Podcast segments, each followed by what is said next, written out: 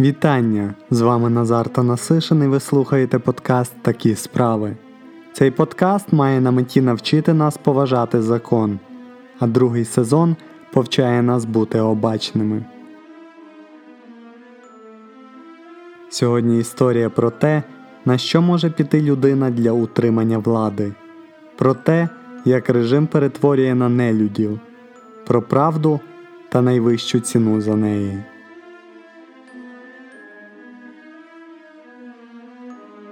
Упродовж 1999 року та першого півріччя 2000 року журналіст та керівник проекту інтернет-видання Українська Правда Георгій Гонгадзе публікує у засобах масової інформації низку критичних статей щодо влади в Україні, діючого на той час президента України Кучми, посадових осіб МВС України.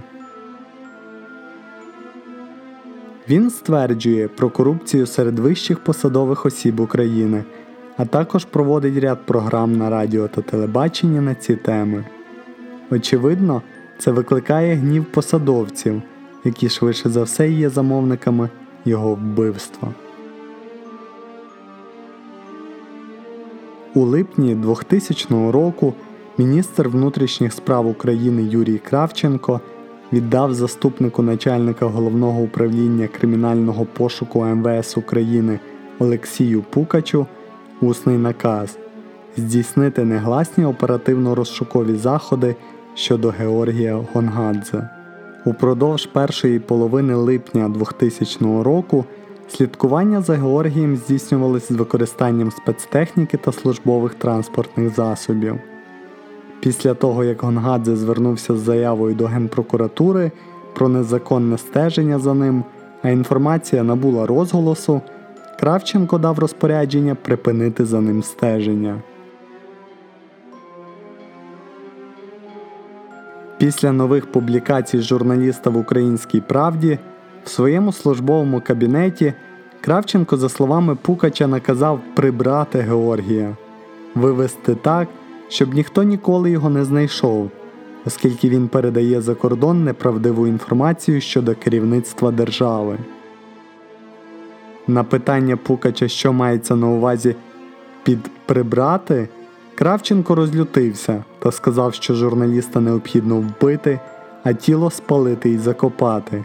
І це він говорить від імені Президента України. Усвідомлюючи явно злочинний наказ, Пукач погодився його виконати.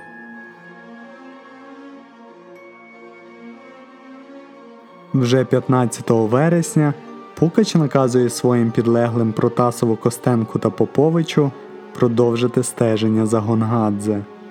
У перший день план по викраденню Георгія був провалений. Викрадачі не мали поняття про те, як виглядає Гонгадзе, що дало останньому змогу сісти у таксі швидше. На наступний день міліціонери залучили біля 15 чоловік особового складу, спецтехніку та декілька службових автомобілів, щоб відслідкувати журналіста. 16 вересня близько 22 години, перебуваючи в службовому автомобілі Hyundai Sonata на бульварі Лесі Українки у Києві, Пукач, Протасов, Костенко та Попович узгодили план затримання. Діючи відповідно до плану, Пукач Протасов і Костенко вийшли з автомобіля та стали очікувати журналіста на вулиці неподалік від будинку. Попович замінив номерні знаки на іноземні транзитні та розташував автомобіль на проїзній частині бульвару. Через півгодини на бульвар вийшов Георгій Гонгадзе, одягнутий у куртку чорного кольору, сині джинси та світлий сведер з сумкою через плече та поліетиленовим пакетом з кавунами.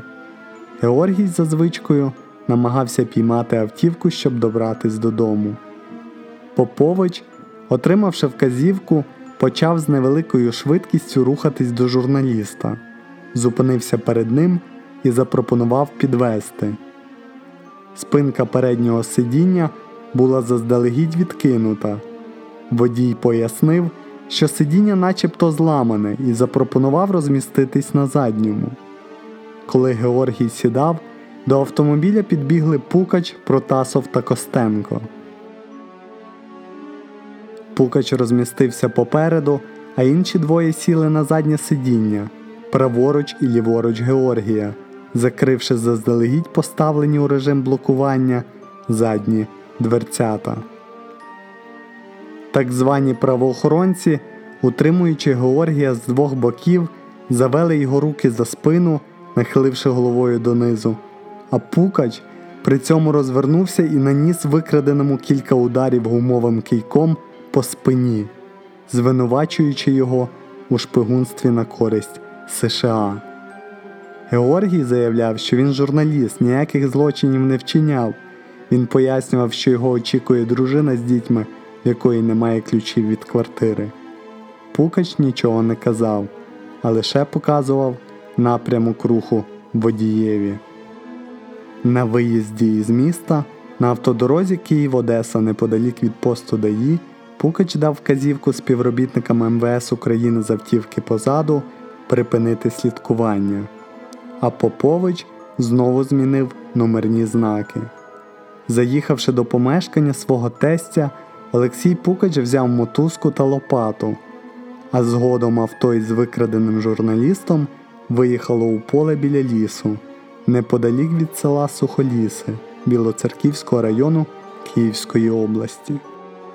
Біля півночі Попович за вказівкою Пукача, неподалік від місця зупинки автомобіля, викопав лопатою прямокутну яму шириною приблизно 70 см та глибиною 1 метр.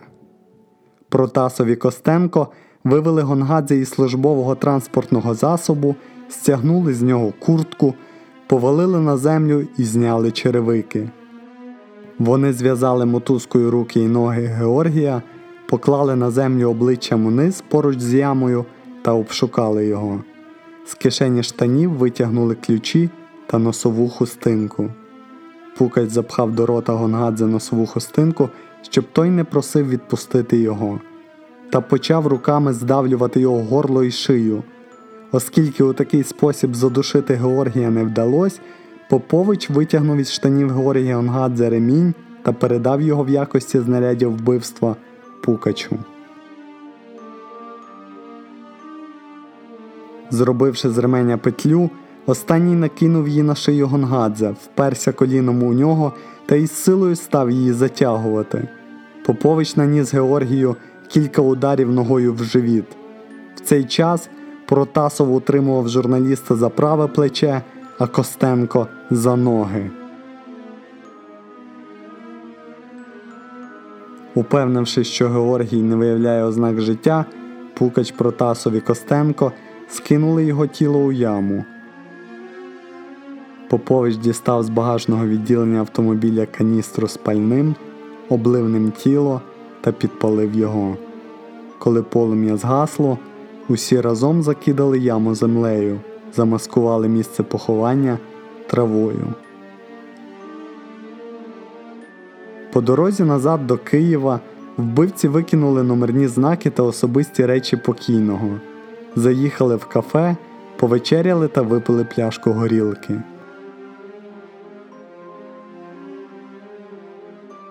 На початку жовтня 2000 року з метою приховати злочини Олексій Пукач на службовому автомобілі Nissan Patrol прибув на місце поховання Георгія.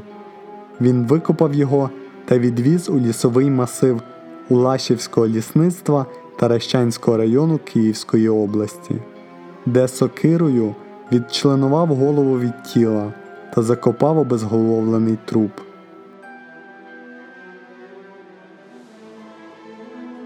Згодом Пукач назве всіх співучасників охломонами за те, що вони не зняли з жертви ювелірних прикрас, які потім були знайдені.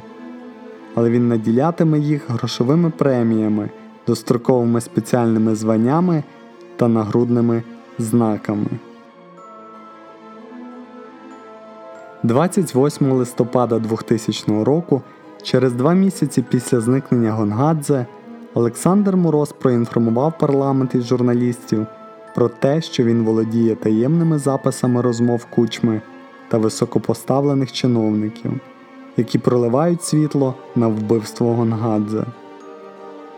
Вибухає касетний скандал, який привертає увагу всього світу, але резонанс не поверне Георгія.